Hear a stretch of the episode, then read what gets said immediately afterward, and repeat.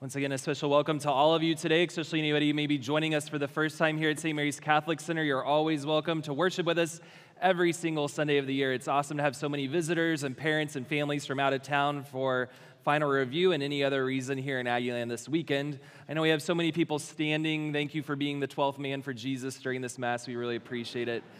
You know, we're three months away from that new church, so it's very exciting. So, doubling the size so everybody will have a seat in the future. So continue to pray for that success on July 29th, the dedication, and then we'll be ready for the fall semester to welcome so many Aggies into the beautiful new church.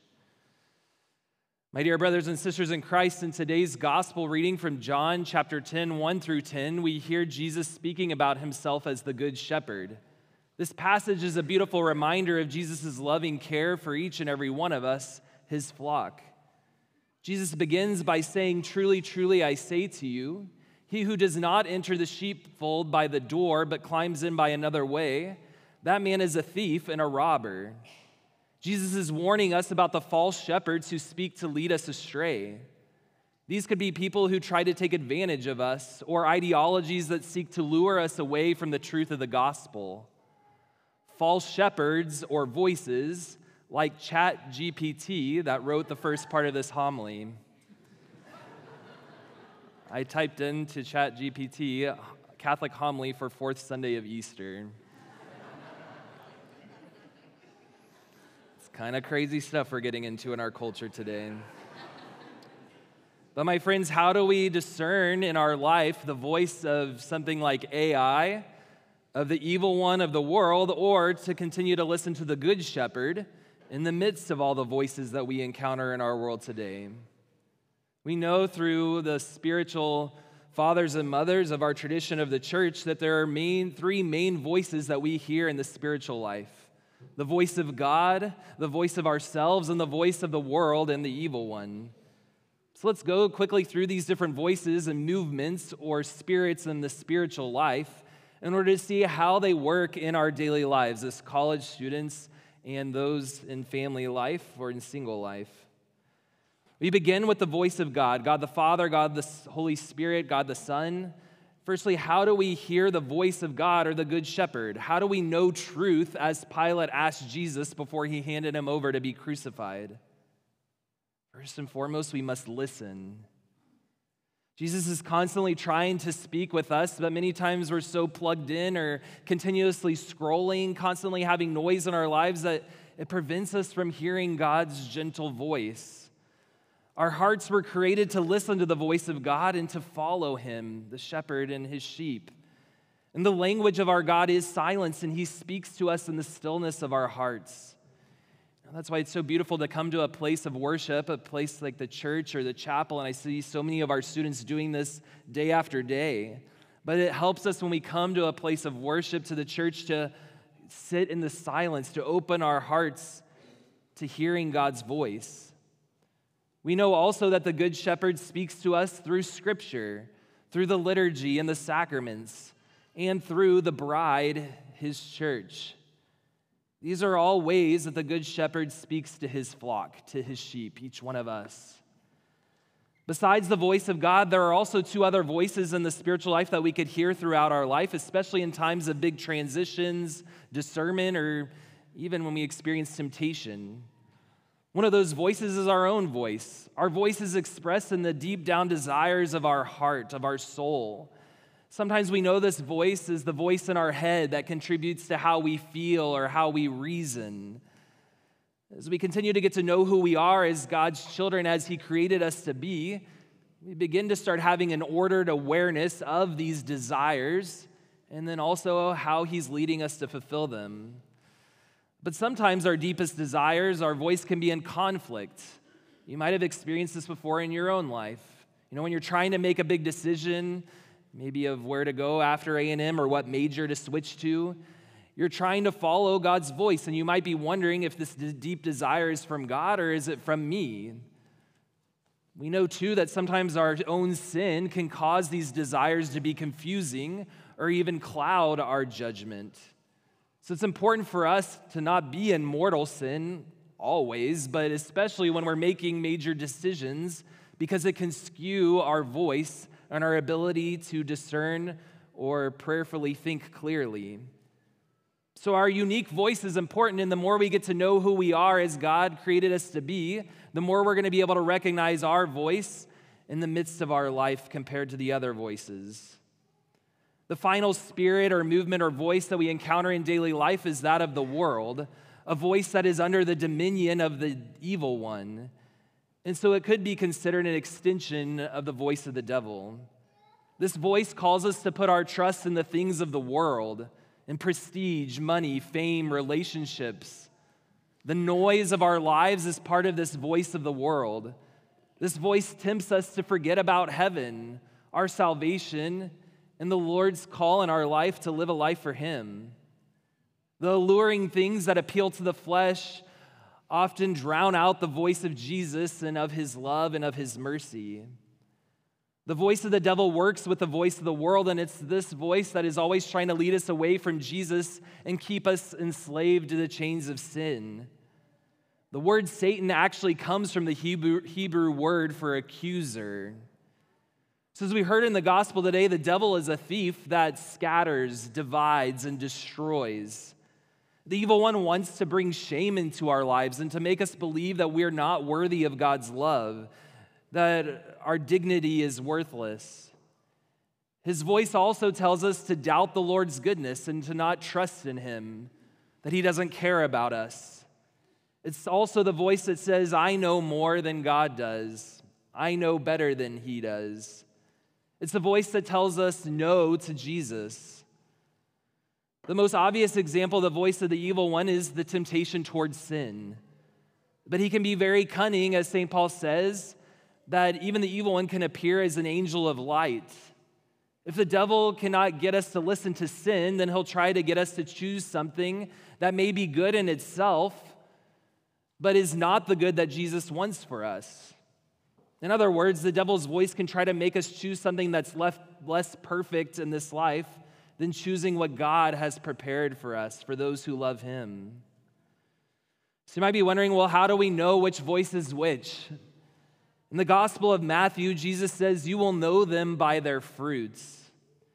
So each one of these voices or movements will lead us either closer to God, which will lead to our flourishing, or will lead us away from God, which will lead us to uh, areas of darkness, hopelessness, despair. If the voice you are hearing leads to an increase of charity and love, our God is love, then it's most likely coming from God. Other fruits or effects of the voice of the Good Shepherd would be a peace or a joy that we also experience in our hearts. Also, we know God's voice is not going to make us hate ourselves. He will also not have us go against his commandments or his teachings. So, if you're being prompted in your heart to forgive someone or to do an act of charity, or maybe in a moment of prayer you're reminded of God's love for you or of your great dignity, then most likely that would be the voice of God, the Good Shepherd. While the evil one is going to make you doubt, he's going to bring about division in your heart, a restlessness, a fear, a desire to make you forget God and his plan for your life. I think one of the hardest things to distinguish is God's voice and our own individual voice. But that's why prayer is so important. The more we get to know ourselves before God and get to know the voice of the Good Shepherd, the more we will be able to follow God's voice and His will for our lives. And many times when we're living a life for Christ, as we're getting to know Him, receiving the sacraments, straying from sin, then our voice aligns with God's voice. That's the hope, that's the desire. The desires that are put on our heart are placed there by God. God's will is for us to be able to love Him above all things and then to love others as ourselves. And if we do this, then we'll be following the path that God has set out for us. This is the path that leads to freedom, to flourishing, and to joy.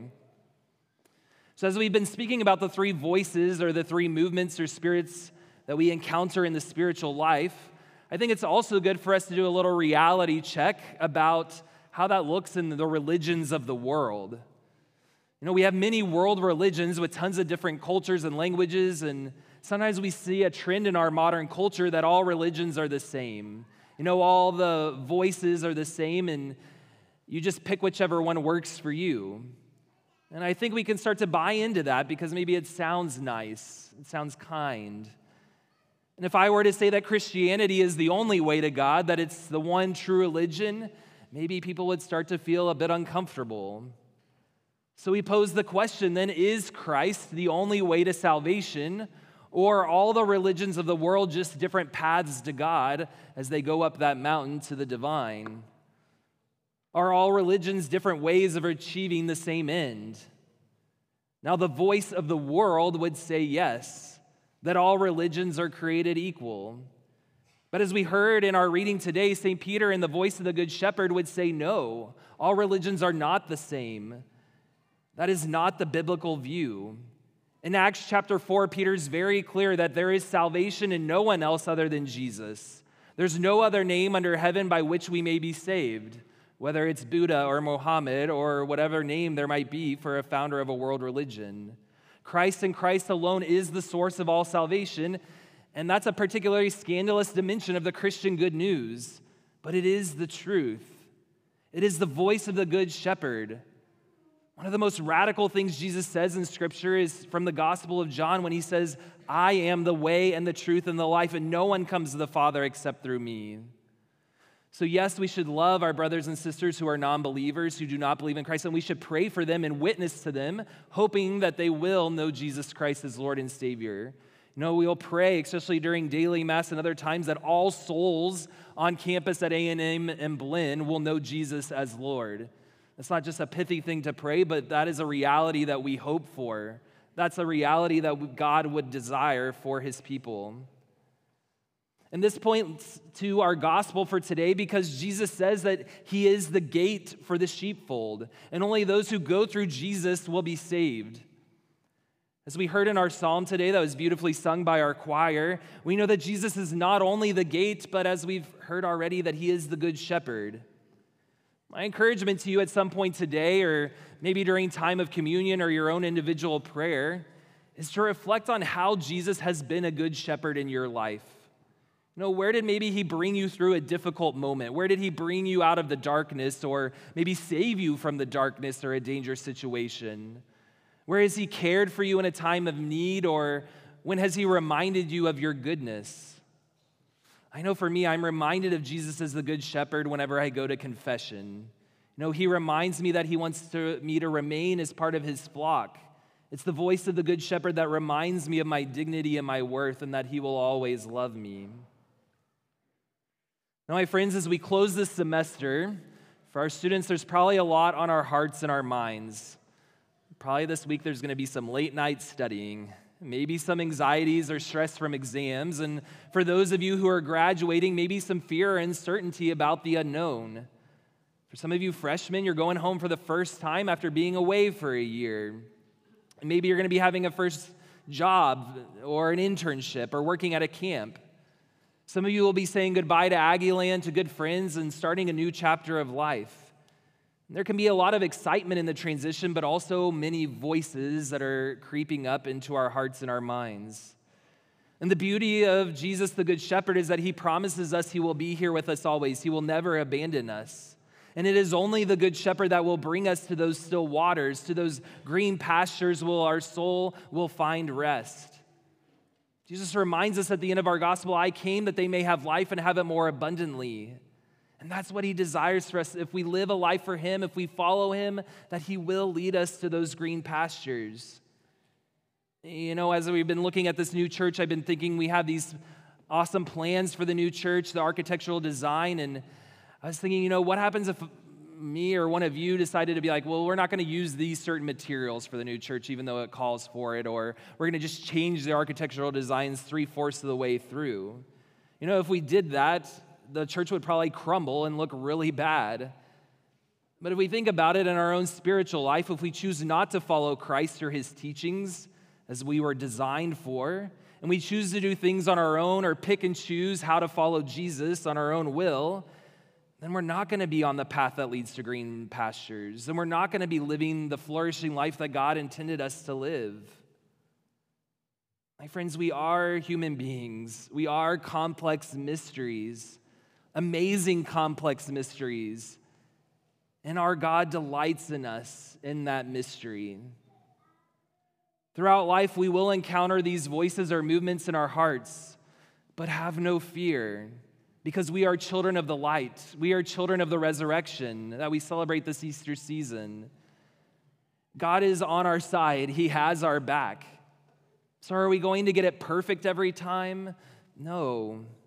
And that's where His mercy is so apparent and so necessary. If we follow Jesus, will life always be super easy and without suffering? No, He promises us the cross.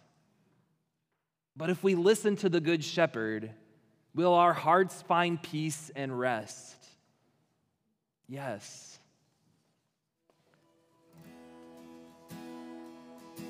Thank you for listening to Aggie Catholic Homilies. You can subscribe to this podcast on iTunes, Spotify, or anywhere else you listen to podcasts. Be sure to check out our sister podcast, Aggie Catholic Talks, to hear talks from Magnify, Catholicism 101, and more. Thanks, God bless, and gig 'em.